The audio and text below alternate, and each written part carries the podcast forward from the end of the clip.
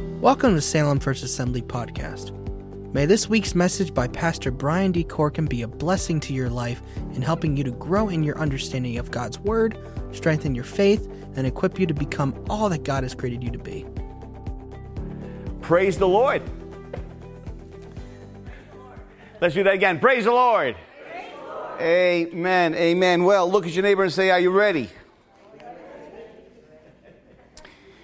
We're going to take the last message on the series 2001 is done. What will you do in 2022? What's the matter? 2001? 2000, oh, 2021. yeah, see what, see what you did to me, Keeler? We started going way back to 2002. 2021 is done. What will you do in 2022?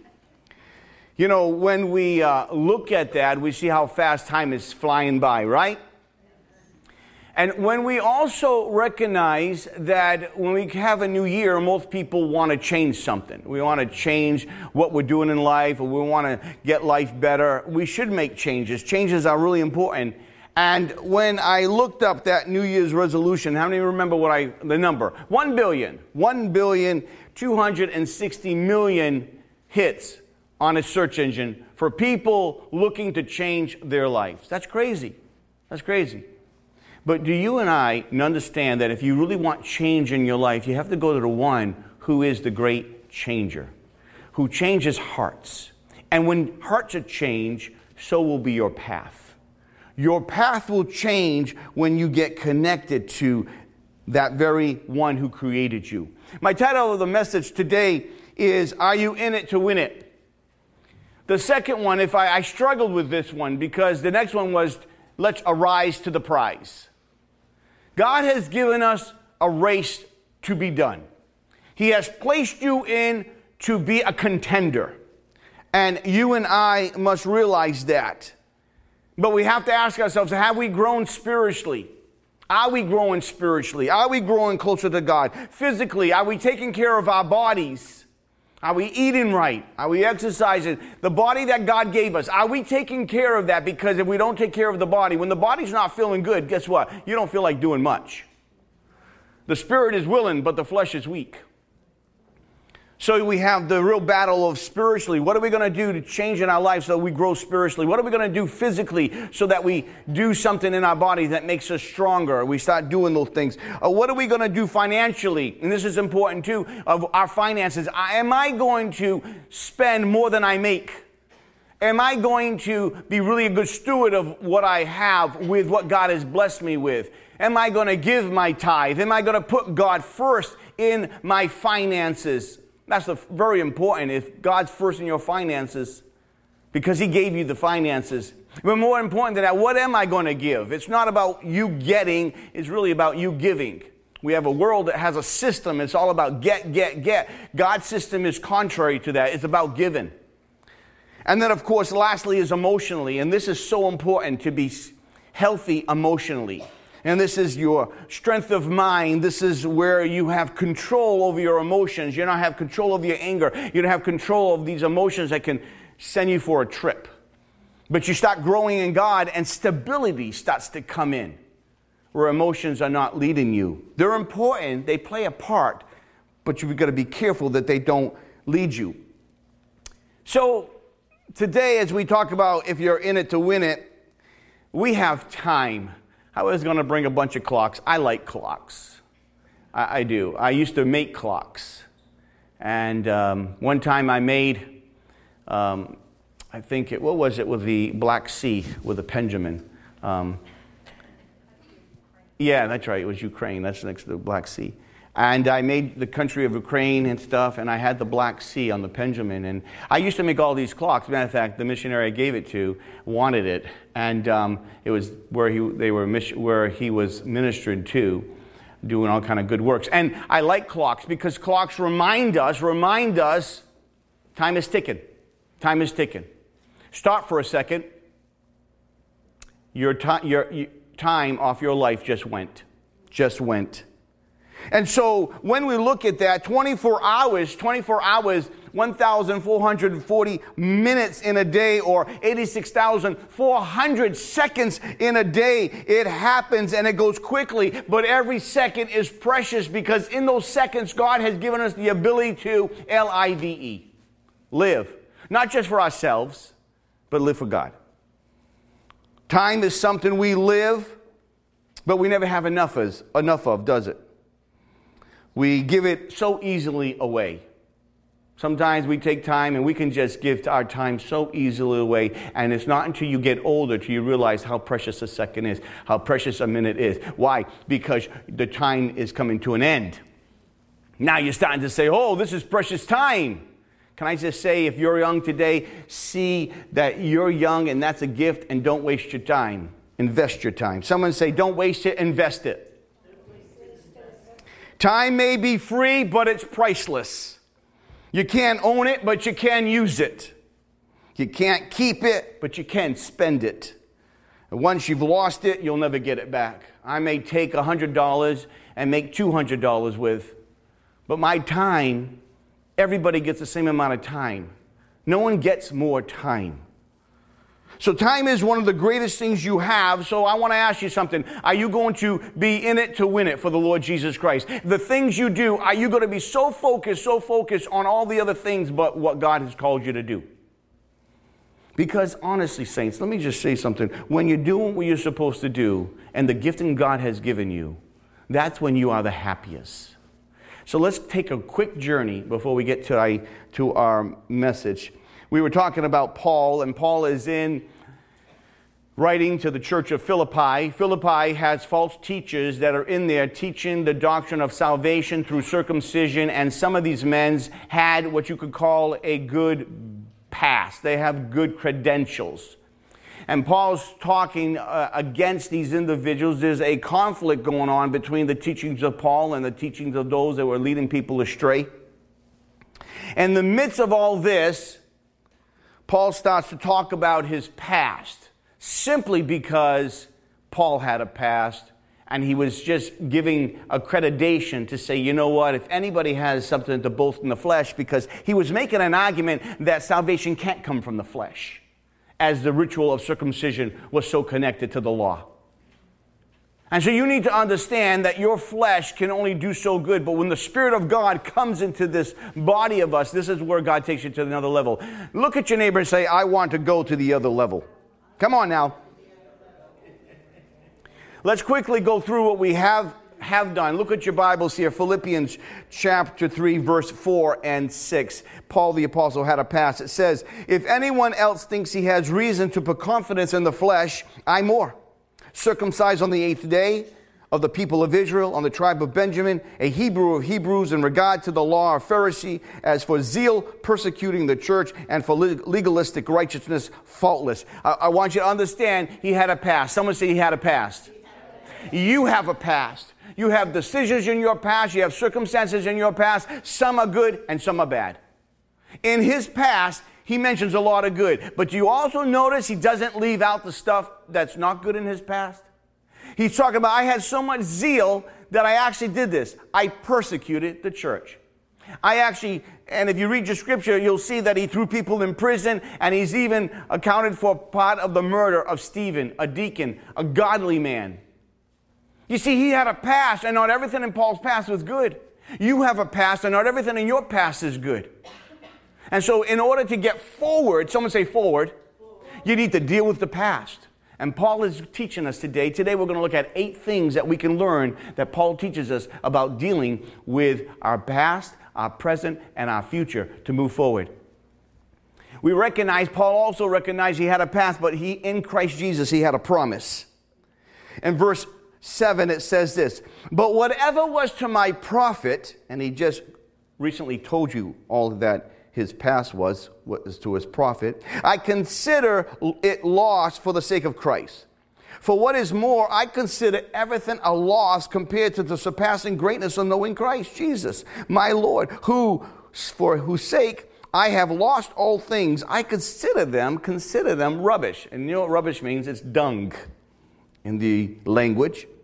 That I may gain Christ and be found in him, not having a righteousness of my own that comes from the law, but that which is through faith in Christ, the righteous one that comes from God by faith. He's just saying, you know what? I have found a promise that's so good that all I want to live my life, I'm not concerned about my past anymore because I found a better value system.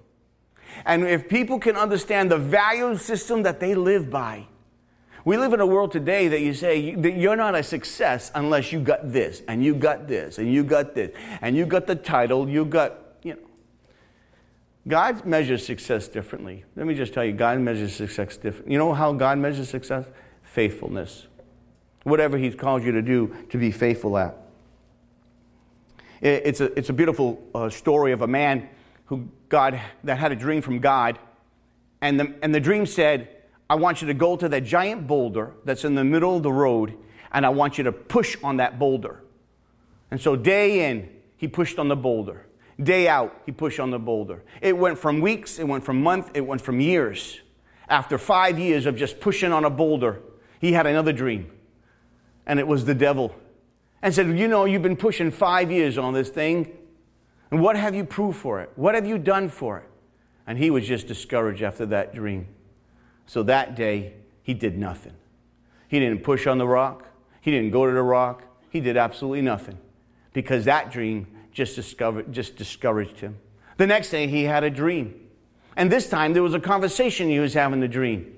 And he asked God, God, why did you make me spend five years of my life just pushing on a rock, pushing on a rock, day in and day out? And what do I have to prove for it, God? And God, and the Lord just answered, Son, son, it's not been a waste of time. Let me tell you what's happened in those five years as you pushed. As you push, you strengthened your legs. As you push, you strengthened your shoulders. As you push, you strengthened your character. As you push, you never gave up. As you push, you continue doing obedience and faithfulness to what I asked you. I just asked you to push on the rock. I never asked you to move it. And now that you've been faithful for the five years, you are now prepared. You are now prepared for what I have you, for you to do. Because what you have gleaned in these five years is what you need to continue to your next realm. You see, we don't think that what we do sometimes is successful in God's eyes, but you need to put on the eyes of God, the heart of God, to understand what God sees and how He sees it. And He does things different. Look at your neighbor and say, He does things different. Paul the Apostle understood it that his past was no longer going to hold him. His past was no longer going to uh, uh, give him the accreditation. He's going to run for Christ. He's going to see, and he wants the surpassing greatness of knowing Christ. He knew he had a promise. He knew he had a past, but the promise was greater than his past. And it brings us to the next thing we talked about was the Apostle Paul. Now he's living with the right focus. And the only way you can get a right focus, you got to get the right stuff in you. Look what it says in verse 10 11. I want to know Christ, the power of his resurrection, and the fellowship of his sharing in his suffering, becoming like him in his death, so somehow I may attain to the resurrection of the dead. Paul's desire, Paul's mission is now living a life with focus. I know what I got to do. My life is to glorify God. My life is to know God.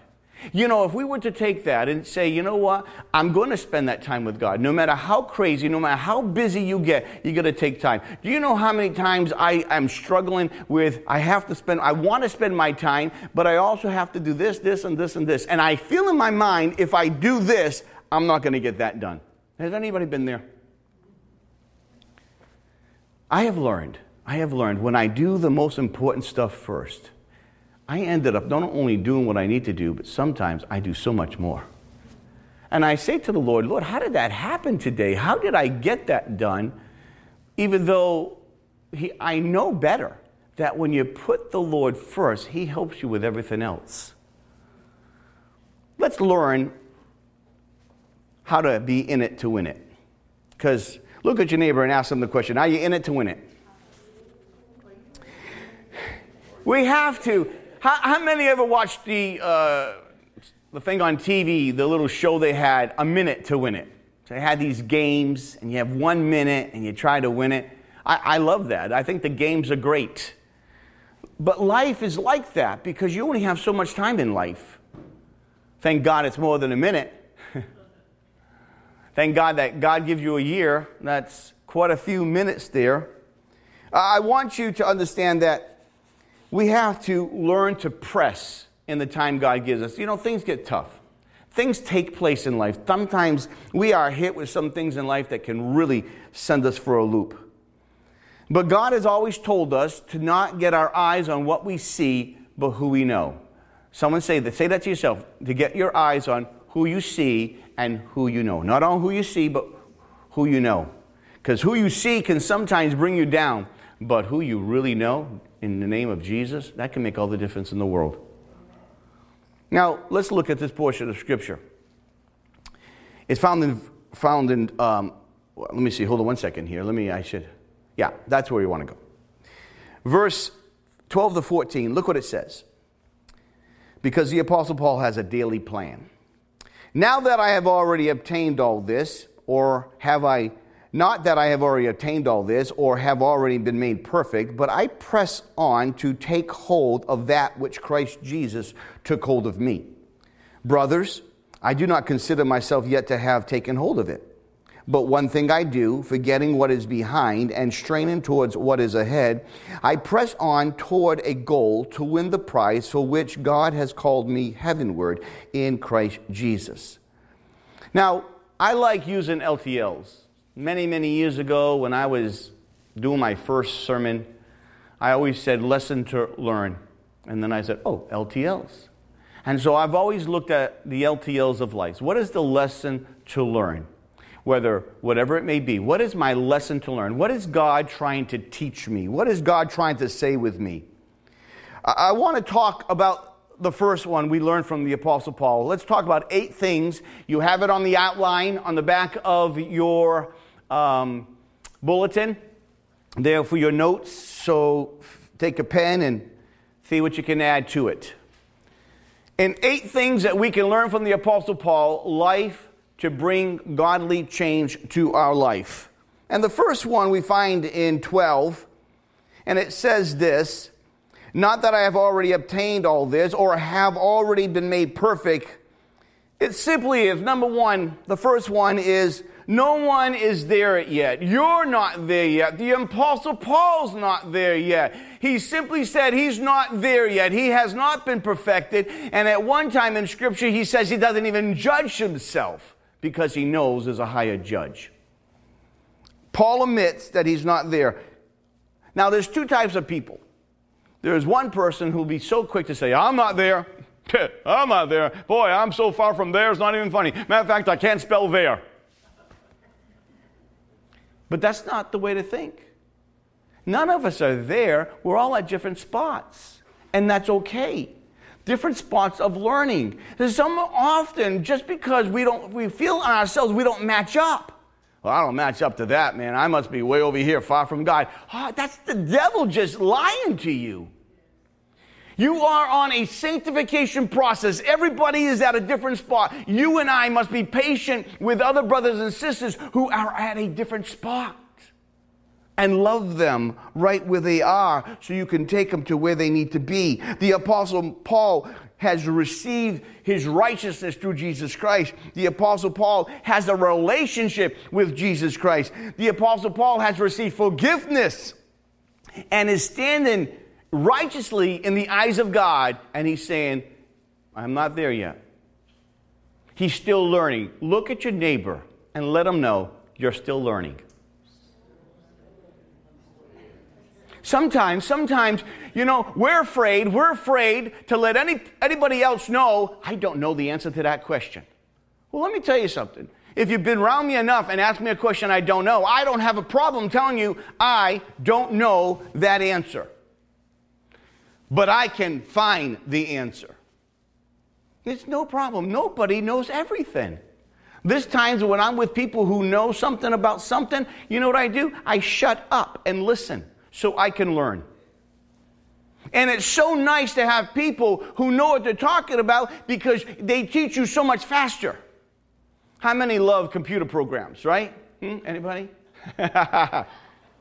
How many times you go to a new computer program? I've been learning so many new stuff, and it's so outside my realm. And so it takes me longer to learn. But once I get it, man, I get it. Once I do it, I've done it. And it feels so good to accomplish, but it's so nice when you're working out, someone come along and says, Well, you could do this, you know, well, you could do this, you could do this. You're like, I've been doing this so long. Sometimes we can learn what they call shortcuts. And those shortcuts are helpful because they get you there faster. Paul the Apostle is letting us know that he's not there yet. So, why do we get so stiff with ourselves? Why do we always kind of insult ourselves? Why do we say, you know, you know what, Lord, you have so many better people than me. I just feel like a crumb in the midst of the floor, off from the table. I'm not connected to the whole loaf. Woe is me. That's not how God feels about you. That's not how God feels about you. God's crazy about you. Just remind somebody God's crazy. God's crazy about you. God's crazy about you. Alex?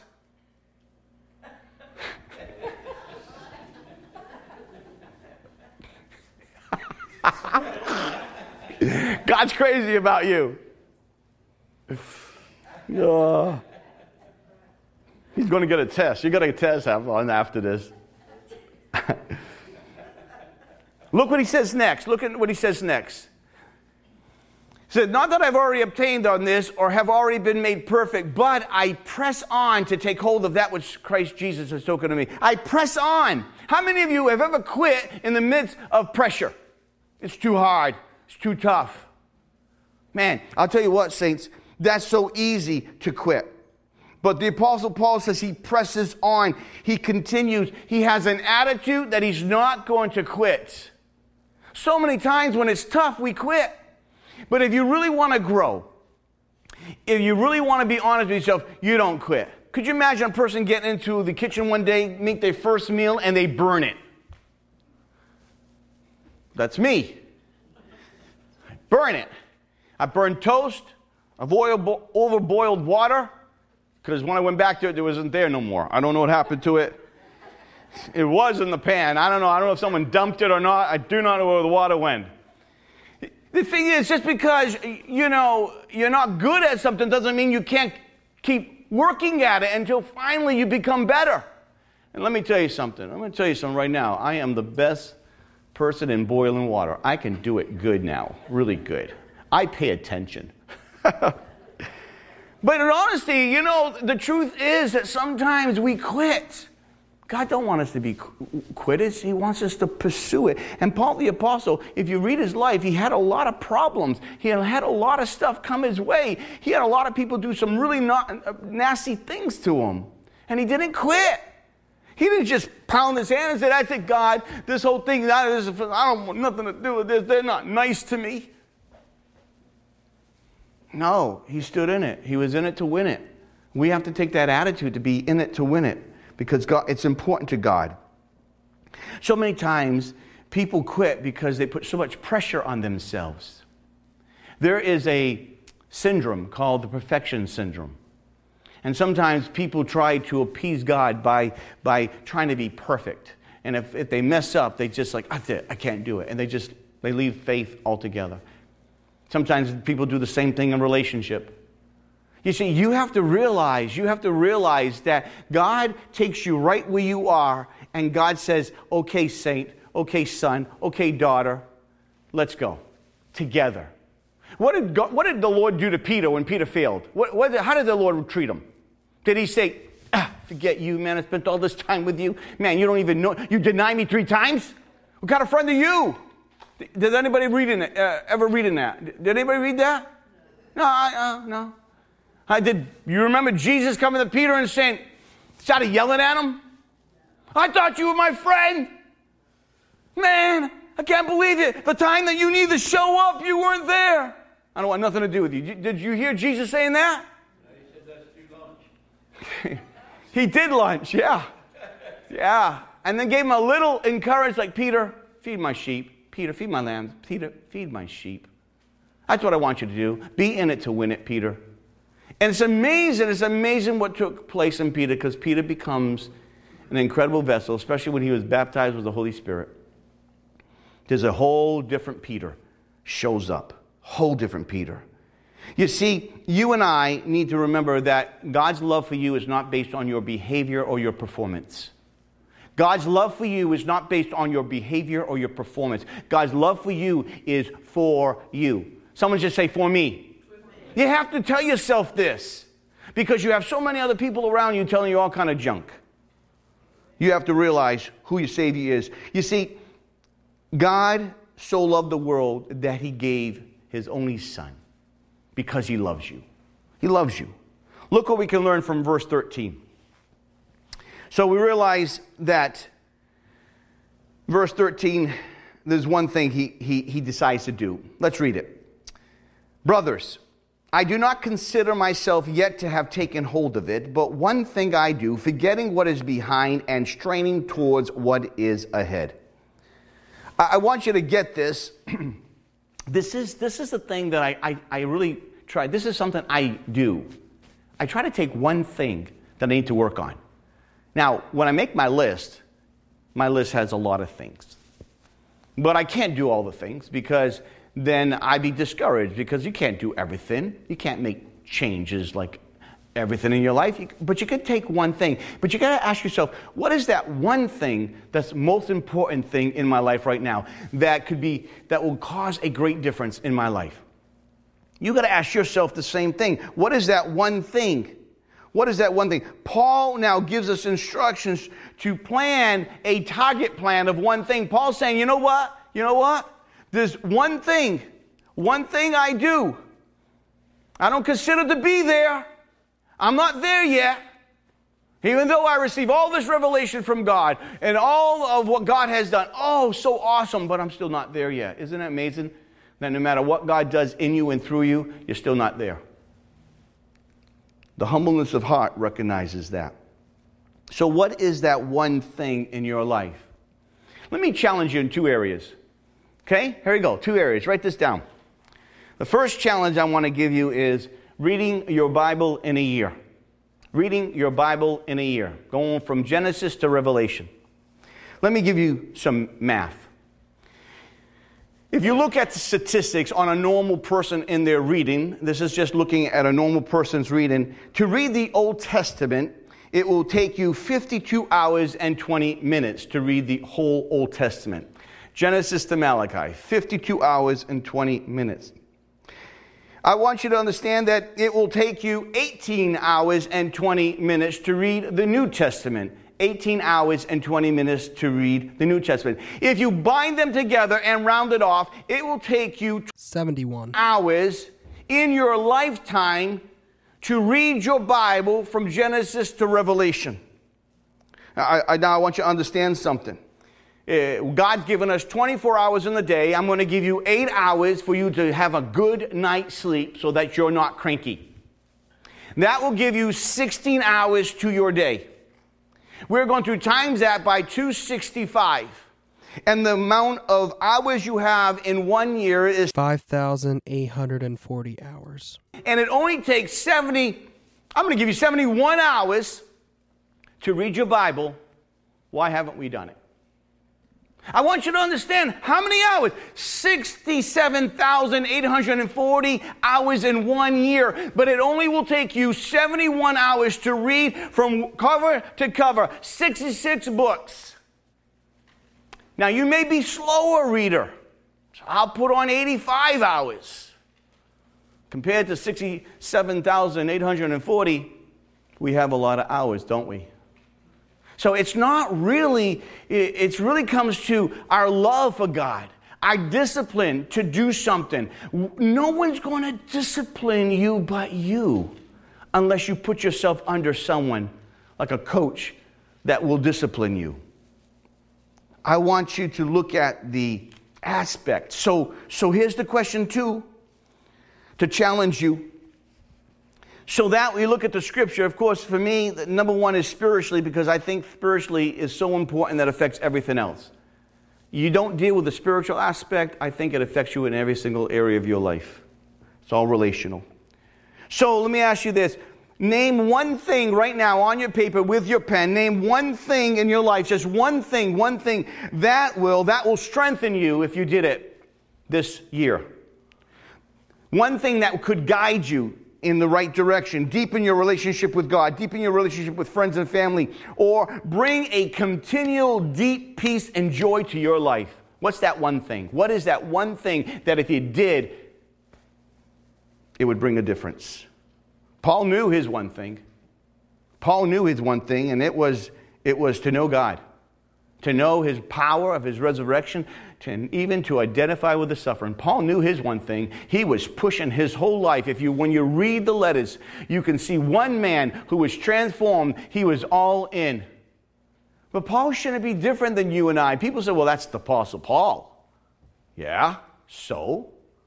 There's no difference between the Apostle Paul and us. I'm sorry, you can put a difference, but we're all called. And we have so much more being of the New Testament church today and understanding of what we understand. God is still speaking. He's the same yesterday, today, and forever. We like to give ourselves an excuse. But the difference between us, if there is a difference, is that he was totally all in. He was really someone who wanted to make a difference for the cause of Christ. That's all God asks us to do right where we are. Look at the next one here, the fourth one. Forgetting what's behind. This is an important one because so often people are always thinking about their faults and their and when they messed up. Well, God can't use me. Listen, I could say the same thing. God can't use me either. I have plenty of faults and mistakes. You want to verify that, Paula? We all do. So don't give the excuse because if you look for one, you'll find one. You see? We're all, all under the sanctification process, forgetting what is behind.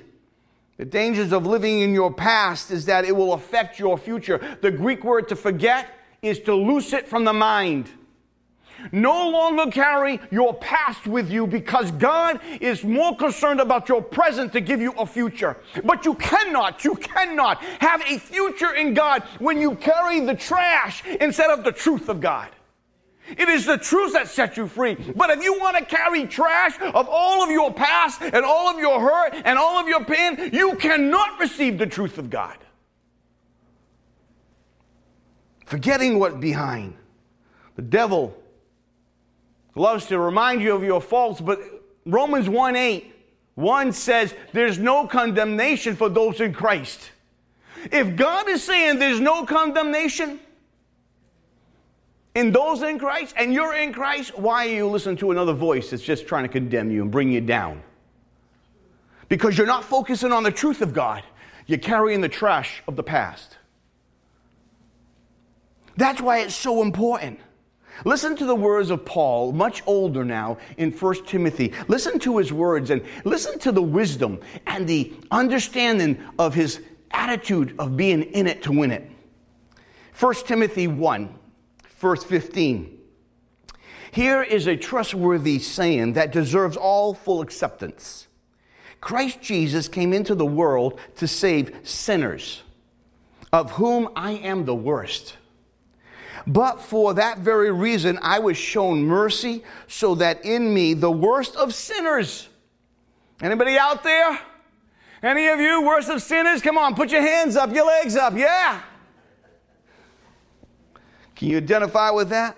The worst of sinners, Christ Jesus might display his unlimited patience as an example for those who would believe on him and receive eternal life. Now to the King, eternal, immortal, invisible, and only God, be honor and glory forever and ever. Amen. Isn't it wonderful? Paul calls himself the chief of all sinners. And here's a man that wrote almost half of the New Testament church, inspired by God, the New Testament books. It's amazing how God used him greatly. But if you were to look at him where he first started, he was a terrorist of the church. God wants to do transformational work in God's people's hearts, but people's hearts have to be all in. You ever tried to feed an animal that doesn't want to eat? You ever try to give an animal medicine that doesn't want to receive it? You ever tried to clip an animal's claws when they don't like you to clip their claws? Man, you get all this fighting back, kicking back, running. I mean, you know, I remember doing it to my child. You know, mm, back then they didn't have flavor in medicine. Some of you can understand this one. And so, you know, we, our kids had some issues growing up. God did a great work in healing each one of them because each one of them had some serious, well, almost two of them had some serious things. Justin and Aaron, they had some serious things. Justin had a kidney problem, and Aaron had a colon problem that was serious. Um, but I, will tell you this God touched both of them. But in the process, trying to give them medicines and like this and trying to fight with a kid to get the medicine down, you know that funny saying, it only takes a spoonful of sugar, get the medicine, go down? I tried the sugar. It still didn't go down. Most of the time, more, more medicine was on him, us, and the floor than it was down his throat. It's the same thing when we fight against God. God can't do what God wants to do because we have to change the way we think. We need to be individuals that we have to forget the trash of the past and we really have to stop pushing towards the truth of God. And that's what Paul did on a continuous basis. He was in charge of his thoughts, he was in charge of his emotions, he was in charge of his spirituality because he put himself where he's supposed to be because he was listening to the Spirit along the journey. And when the Spirit of God said something to him, he did it. And when you find yourself against a battle, someone say battle. The Word of God gives us what we need. James 4 7 says, Submit yourself to God and resist the devil, and he shall flee from you. That's not a maybe, that's a guarantee. We have to take the Word of God. It is authority in the Word of God. And we have to put our chins up and walk strong and don't let the saber-toothed tiger that's been teeth been pulled, he may have a big roar, but he has no bite when it comes to Jesus Christ. Sometimes people so often get fearful of the roar and fearful of all this and that, and we forget the authority of Jesus Christ. Don't make me preach, boy. Don't make me preach. It's about forward motion in God. It's about forward motion of God. Look here. I love this part. The fifth thing we can learn straining towards what is ahead. You know, so often we get distracted, and I know this so well. Just the other day, I was studying. And as I had a question, I was doing research. This happened two days ago, researching something. And so I wanted to hear some stuff and read some stuff and watch some stuff. And so I went on YouTube and I saw this title that said, um, Hippopotamus unfairly kills lion. Now, when I think about a hippopotamus unfairly killing a lion, I had a problem with that title. And sometimes that's called smart advertising because if a title catches you, you'll go for the title to say, what does that mean? What are they trying to, what are they trying to say? So here was this hippopotamus killed a lion because the lion was trying to eat him. and when the hippopotamus finally got a hold of him in his mouth, it was over for the hippopotamus, over for the lion. And there they showed this poor lion laying down dead.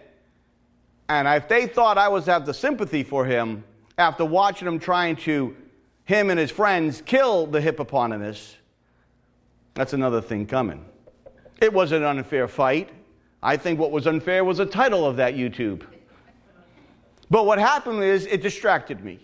It distracted me from what I was doing. And the devil wants to distract you any way he possibly can. And you need to recognize that. That's why we need to strain forward. We need to push.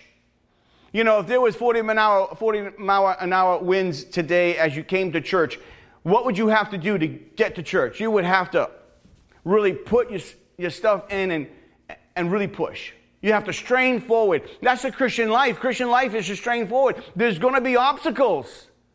But when things get tough, you know what we do? I don't like this. This is not easy. I don't want this anymore. I want, I want it, I want something else.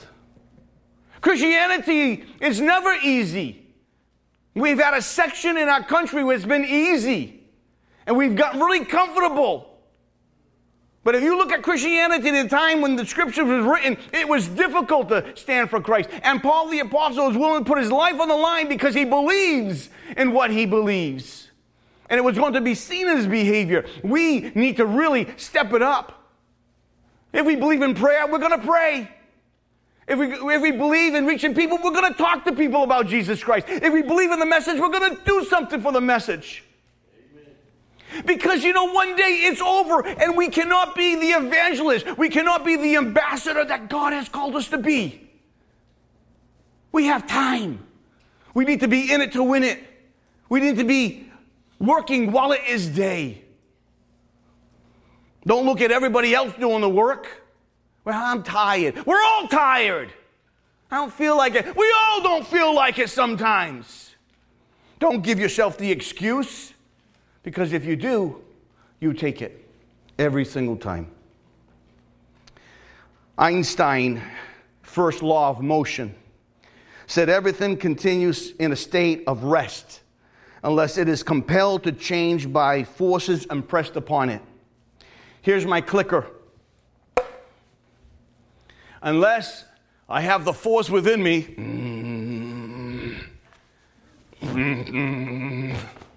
nothing's going to happen. The force is not great in that one.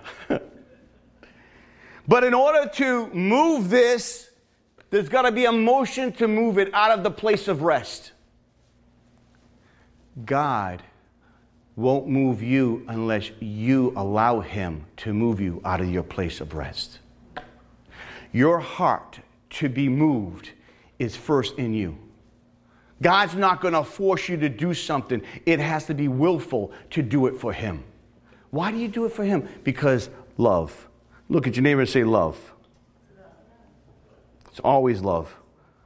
So, how, how hard do you strain to get to know God? I mean, honestly, in the 67,840 hours that you have, how much do you strain? How much do you really give God attention? How much do you really want to know the one who created you and everything that you see? If I wasn't a preacher, my life wouldn't change. It's just the only thing that would change is on Sunday morning, I wouldn't be up here. Nothing in my life would change. I would still read what I had to read, even if I had to get up early in the morning. Because when I worked 80 hours a week, I still did what I was supposed to do and enjoyed it because it was relational, never out of duty. There's been times I worked way, way, way too much 20 hours straight sometimes and still found myself in church, found myself reading, doing it. Now, did I fall asleep sometimes at church? Yes, I, I did because I hadn't slept all for 24 hours, sometimes even more than that. I nodded off at work once in a while, illegally.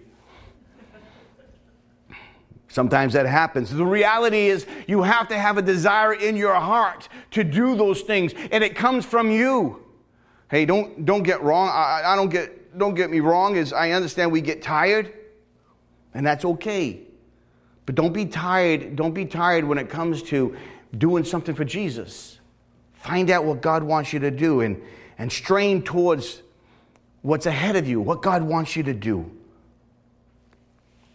Look at verse 14.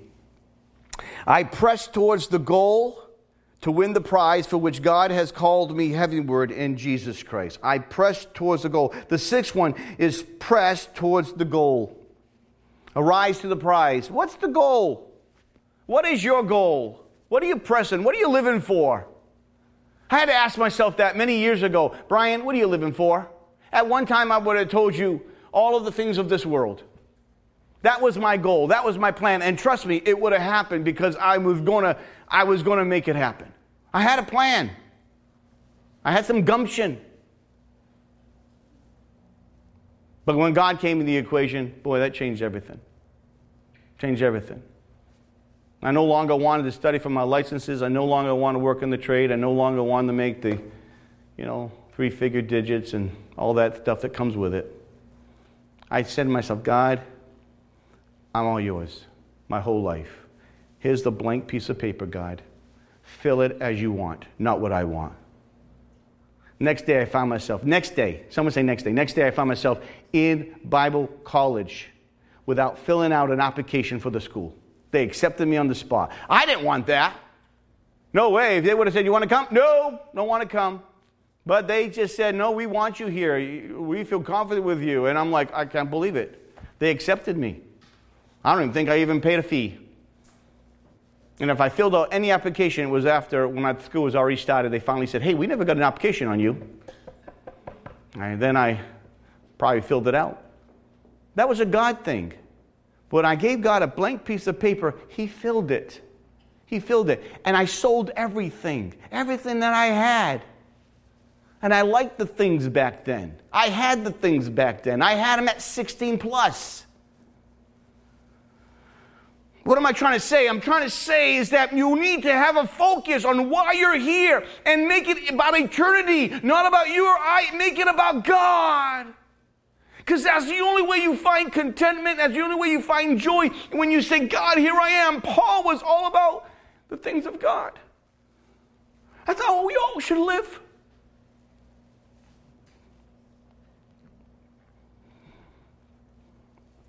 He pressed.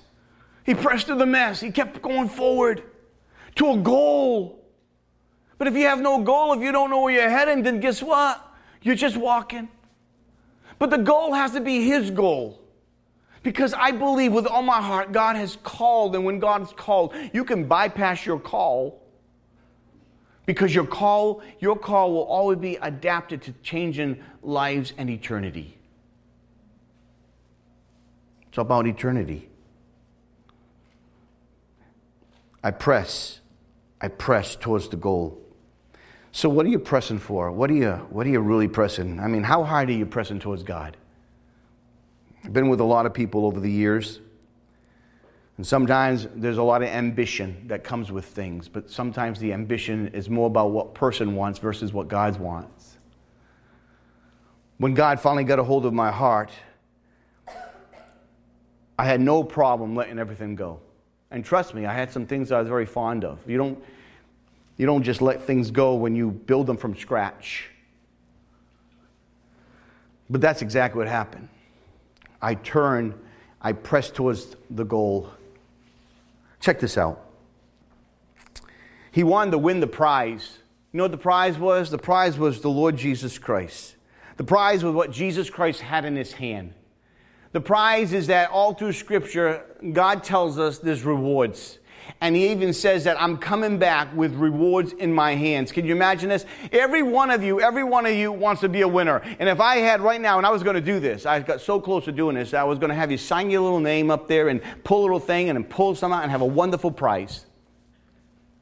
And I said, Oh, they'll enjoy that. One of the prizes was, you know, private fishing trip with Monty and, and Ken. They teach you how to catch fish.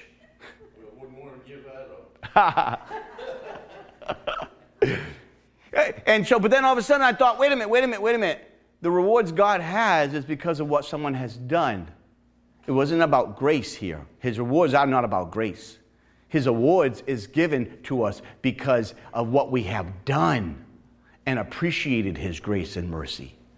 And I said, Oh Lord, that guess that wouldn't work then because they haven't done nothing to win something. But everybody wants to win something. Everybody wants a reward. Well, the Bible is full of it, and Paul has a goal, Paul has a prize. And, and it brings us to this wonderful portion as Paul's talking in 1 Corinthians. Look with me, read with me in chapter 9, verse 24. Do you not know that in a race all runners run? But only one gets the prize. Run in such a way as to get the prize. Everyone who competes in the games goes into strict training. What type of training are you in right now? They do it to get a crown that will not last, but we do it to get a crown that will last forever. Therefore, do not run like a man running aimlessly, or do not fight like a man beating the air. No, no, no. I beat my body and make it a slave so that after I have preached to others, I myself will not be disqualified from the prize. Paul is in it. And even when the pressures, and even when the storms, and even when it's raining, and even when you get all the mess that happens in life, he's running toward the prize. He's straining ahead to make it work. James 1 tells us, verse 12, Blessed is the man who perseveres on the trial, because when he has stood the test, he will receive a crown of life that God promises to those who, who love him. 2 Corinthians 2 9 says, The eye has not seen, the ear has not heard, nor has it entered into the mind of man the things that God has for those that love him. You see, we have to start thinking the bigger picture. Some people are going to get into heaven, and they're going to get to heaven by the skin of their teeth. That's what the Bible says. Once they're tried by fire, they're going to get to heaven, but just by the skin of the teeth. Let me tell you something. I don't know about you, but I just don't want to get there. I want to get there, and I myself really want God to say, you know what, son? You ran the race well. Now, watch this. We don't have to be perfect in a race. Don't let the devil lie to you. But have a heart to want to please God and work for God, and God will take over from there. Give God the room. Look at your neighbor and tell him, Give God the room. On verse 14, it says this I press towards the goal to win the prize for which God has called me, heavy word, in Christ Jesus. This is important for all of us to understand is that there's no doubt Paul's understanding what happened to him in his encounter in chapter 9 of Acts. But he's pushing because you know he's called. And each one of you, when you get to know Jesus Christ as your Savior, and you have, there's a call on your life still. There's a call on your life still. I don't know if you ever thought about it, but there's a call on your life. God has just not saved you. God wants you to be salt and light to the day you die. Salt and light to the day you die. That means you're sharing and you're caring, you're living, you're doing, you're making the life out of the time God's given you. You're not just existing or just existing through the day. Ephesians 1. I pray also that the eyes of your heart may be enlightened in order that you may know the hope to which you are called. He has called you. The riches of his glorious inheritance in the saints and the incomparable great power for us who believe. Someone say, great power. That power is like the working of his mighty strength. We need to realize there is a mighty strength. And until the day we stop breathing, we need to be what God's called us to be. And we can learn a lot. We can learn a lot. Just remember, we're not there yet. No one's there yet. Paul wasn't there. You're not there. To keep pressing forward. One thing, find that one thing to do. Forget what's behind you. Forget about the things that didn't go well. Whatever it is that sometimes brings you down. Forget that. Focus on that one thing. Strain forward it. Go ahead. Press, press. Go with an unction to function to win the prize that God has already called you heavenward to call. Don't get so settled into life that you miss the real purpose of life. We all want to go to heaven. But getting there is just not the only story. It's making a difference, it's making an impact. After you're gone, how long will your impact be felt?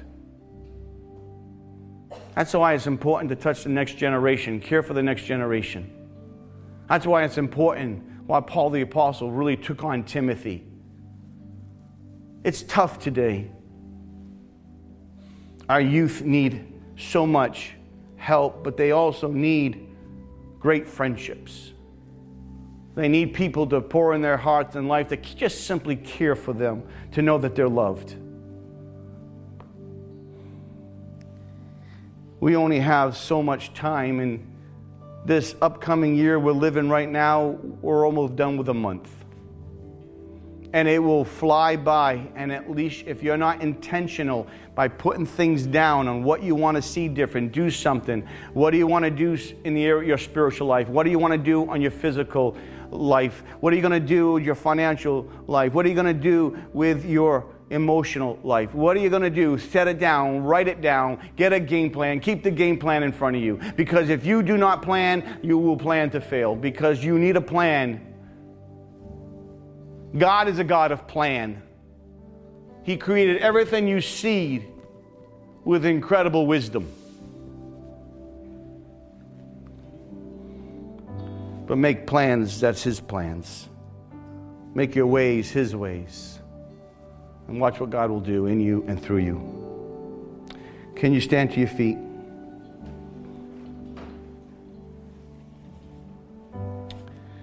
Lift your hands to heaven. Those watching online, I'm going to ask you to lift your hands to heaven. Just lift your hands up as an act of surrender to God. And if you don't know Jesus Christ, you just ask Jesus right now, right now, come into, come into your life. Ask Him to forgive you. Those here, ask Him to forgive you. Ask Him to come into your heart and life. And right now, just give your life to Him and walk in His ways. Walk in His ways. Ask Him to forgive you of your sins and say, I want to live my life for you. For those who are believers, I pray the message challenged you I pray that even as you listen to it again, it will stir you to change by the Spirit of living God. That the time you have, anything is possible with the time you have. Father, as we surrender our hearts to you, Lord, as we surrender our faults to you, God, as we surrender those things that distract us, hurt us, the things that we continue to bring and remind us in our mind, those things that really we need to let go of our past. So, Lord, we invite you into the presence. So, Lord, you give us a blessed future. Because our hearts, our desire is to please you in every way, God. And so, this day, this day, God, our hearts are lifted before you, our hands in surrender. Will you do a work? Will you do a work? As we do our best, may you do the rest. So, Lord, I pray right now a spirit of pressing on, a spirit of straining towards you, a spirit to know the surpassing greatness of you, God, would come upon your people, that as they immerse themselves in you, God, that ministry would flow from them wherever they are and whatever they do, and that you would bless them and that they would be your light and your salt. In Jesus' name, amen. Give him some praise. Hallelujah. Well, we thank you for joining us today. Let's continue to believe that God is going to do a work in all of our lives and in His church, despite our current circumstances. If you would like to support the ministry of Salem First Assembly, you can do so by mailing to 430 Route 45, Salem, New Jersey 08079, or by visiting our website at salemfirstag.org. Please join us for service next Sunday at 10:30 a.m., or you can watch service every Sunday afternoon on Facebook at Salem First Assembly or YouTube at Salem First AG. You can also listen to the message every Tuesday on Podbean. Have a blessed rest of your day Let's remember to be a blessing and that life is living in faith every day.